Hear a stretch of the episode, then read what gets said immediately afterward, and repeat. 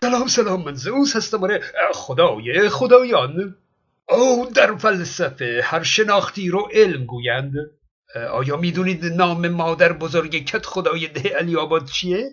ها دانستن اون یک علم هست و هر کس آن را بداند عالم نامیده می شود البته طبق نظر فلاسفه اما فلاسفه اسلامی در اولین طبقه بندی علم اون رو به دو نوع علم حضوری و علم حصولی تقسیم می کنند او بگذارید اول دومی رو بگم. علم حصولی همون شناخت دنیای اطراف هست. همین علم به وجود میز و صندلی و این چیزا. اینها علم حصولی محسوب میشه. فلاسفه اسلامی برای این علم حصولی او سه پایه اساسی در نظر گرفتند. ذهن صورت ذهنی و واقعیت خارجی. یعنی یک ذهن هست که می‌خواد یک واقعیت خارجی رو درک کنه. مثلا ذهن شما می‌خواد وجود میز رو درک کنه. برای درک اون واقعیت میز به اون بزرگی به درون ذهن شما که نمیره. آه بلکه یک تصوری از میز به درون ذهن شما میره. که همون صورت ذهنی هست. یعنی شما با نگاه کردن به میز به وسیله چشم یعنی از طریق همون حواس پنجگانه میز رو مشاهده می کنید و سپس یک تصویری از میز در ذهن شما ساخته میشه و اون تصویر در ذهن شما شناسایی میشه. این کلا شد علم حصولی. و اما علم حضوری مختصرتر از اینه. یعنی اون صورت ذهنی رو نداره. بدون نیاز به یک تصوری در ذهن اون واقعیت مستقیم در ذهن شما شناسایی میشه. یعنی همون حالتی که خود میز با تمام بزرگیش مستقیم بره توی ذهن شما نه تصویرش خود میز بره. اون وقت اون میشه علم حضوری. پس این علم حضوری برای واقعیت های خارجی نیست. بلکه برای واقعیت های درونی است برای درک حالات درونی هست. مثلا اگه شما گرسنه هستید مستقیما به این گرسنگی علم پیدا می کنید دیگه نیازی نیست که یک تصویری از گرسنگی در ذهن شما نقش ببنده. همینجوری علم گرسنه بودن خودتون رو مستقیم شناسایی می کنید یا یا حالت ترس خشم شادی علم به حالات خودتون از جمله نمونه های علم حضوری است. البته طبق نظر فلاسفه اسلامی. پس درک کردن بدون تصور ذهنی میشه علم حضوری و با تصور ذهنی میشه علم حصولی. از طرفی این فلاسفه مسلمون میگن علم حضوری خطا ناپذیر هست. و این علمی هست که یقینا درسته. میگن چون علمی هست که بیواسطه در نزد عالم هست. پس نمی‌تونه خطا باشه. و فقط علم حصولی هست که خطا پذیره. علم حضوری یک علم درونی است و قابل اشتراک گذاشتن با دیگران نیست. قابل درک برای دیگران نیست. هر کس خودش می‌دونه که گرسنه هست یا نیست. همچنین اضافه می کنند که علم هر کس به وجود خودش علم حضوری است. چون هر کس نزد خودش هست دیگه. خودش هم عالمه و هم معلوم. یعنی میشه علم حضوری. و بعد گفتند که علم به وجود هستی هم علم حضوری است. چون هر کسی هست دیگه. و در ادامه باز گفتند که هستی هم یعنی خدا. یعنی علم به وجود خدا هم شد علم حضوری یقینی و خطا ناپذیر. این کل نظرات حضرات فسیلات فیلسوفات اسلامی بود. با وجود اینکه علم حضوری یکی از مبانی معرفت شناسی و از مفاهیم پایه‌ای در فلسفه اسلامی است. و از ده قرن پیش از زمان شیخ و رئیس ابن سینا مطرح شده و تا امروز گسترش یافته.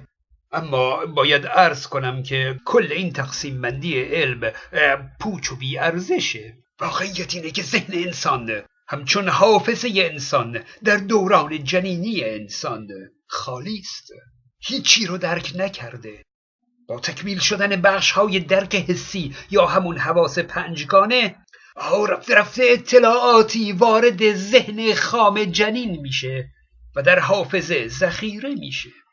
یک جنین در شکم مادر به تدریج ذهن شکل می‌گیره که بتونه از طریق حواس پنجگانه درک کنه بشنوه لمس کنه و پس از تولد دنیا رو ببینه بو کنه و مزه رو تجربه کنه. ذهن انسان با تجربه انسان و با درک دنیای اطراف از طریق حواس پنجگانه رشد می‌کنه.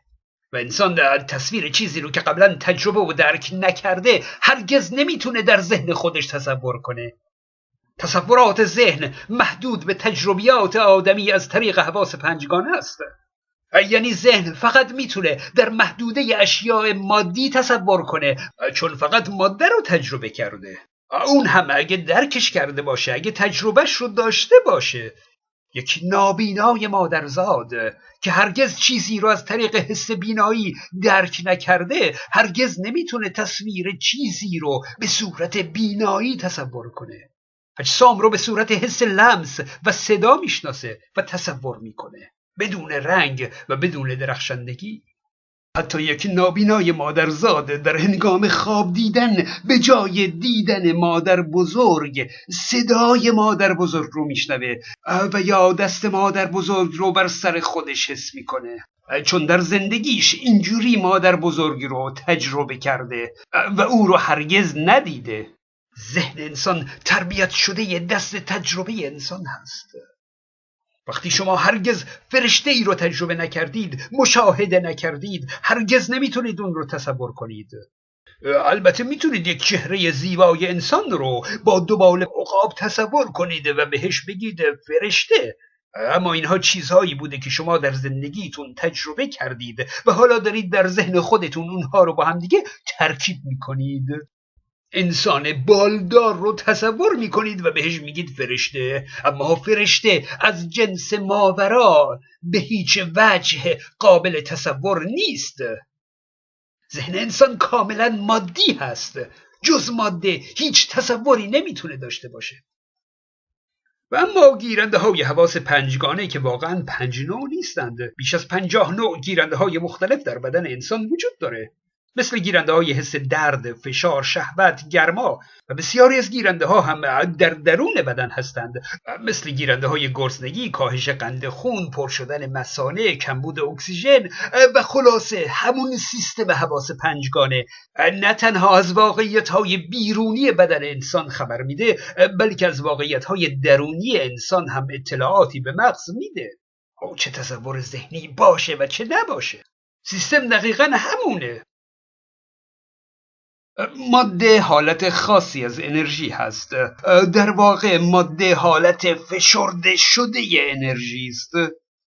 بنابراین از میان انرژی های موجود در دنیای واقعی فقط شکل فشرده اون یا همون ماده رو انسان می‌تونه درک کنه و تصور کنه. و دیگه انسان مثلا تصوری از انرژی گرمایی نداره.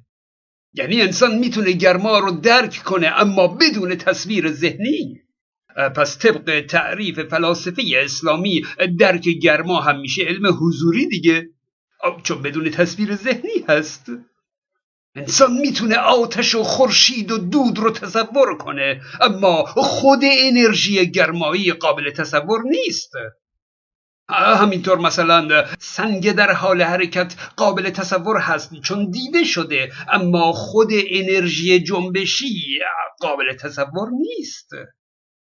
اینها موارد نقض اون علم حضوری هستند. یعنی واقعیت های از دنیای بیرون از بدن هم بدون تصور ذهنی درک میشن. فرقی بین درک بیرون بدن و درون بدن نیست. حس گرسنگی از کمبود غذا خبر میده و حس گرمایی از کمبود گرمای محیط. حس گرسنگی از خالی بودن معده خبر میده و حس بینایی از خالی بودن جلوی پای آدم. در همه موارد هم تصورات محدود به چیزهای مادی مثل غذا و آتش و دره هست. فرقی با هم ندارند تقسیم کردن درک انسان به درک با تصور ذهنی و بدون تصور ذهنی یا درک درون بدن و بیرون بدن. تقسیم بندی بی ارزشی هست چون سیستم درک اونها دقیقا یکیه. و اینکه در این تقسیم بندی یکی رو خطا پذیر بدونیم و دیگری بدون هر گونه اشتباه. این دیگه اوج پرت بودن باورهای فلاسفه اسلامی است. همواره هر اختلالی در سیستم عصبی می‌تونه موجب درک اشتباه بشه. همونطور که در مغز مرکز بینایی داریم خب مرکز گرسنگی هم داریم. در حالی که معده انسان پر هست و انسان نیاز به غذا نداره ممکنه یک اختلال موجب بشه که انسان احساس گرسنگی کنه. این که بگیم احساس گرسنگی علم حضوری است و خطا ناپذیره اند بیسوادیه تمام این احساس های درونی که فلاسفه میگن خطا ناپذیره مثل ترس و شادی و گرسنگی و همه می‌تونه با یک دونه قرص جابجا بشه و تغییر کنه چی چی رو خطا ناپذیره.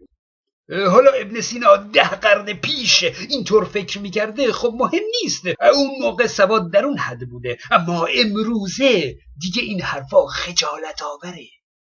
حالا این وسط با یک استدلال آبکی بگی خود انسان در حضور خودش هست دیگه. پس علم به وجود خود یقینی و خطا ناپذیره این حرفا یعنی چی؟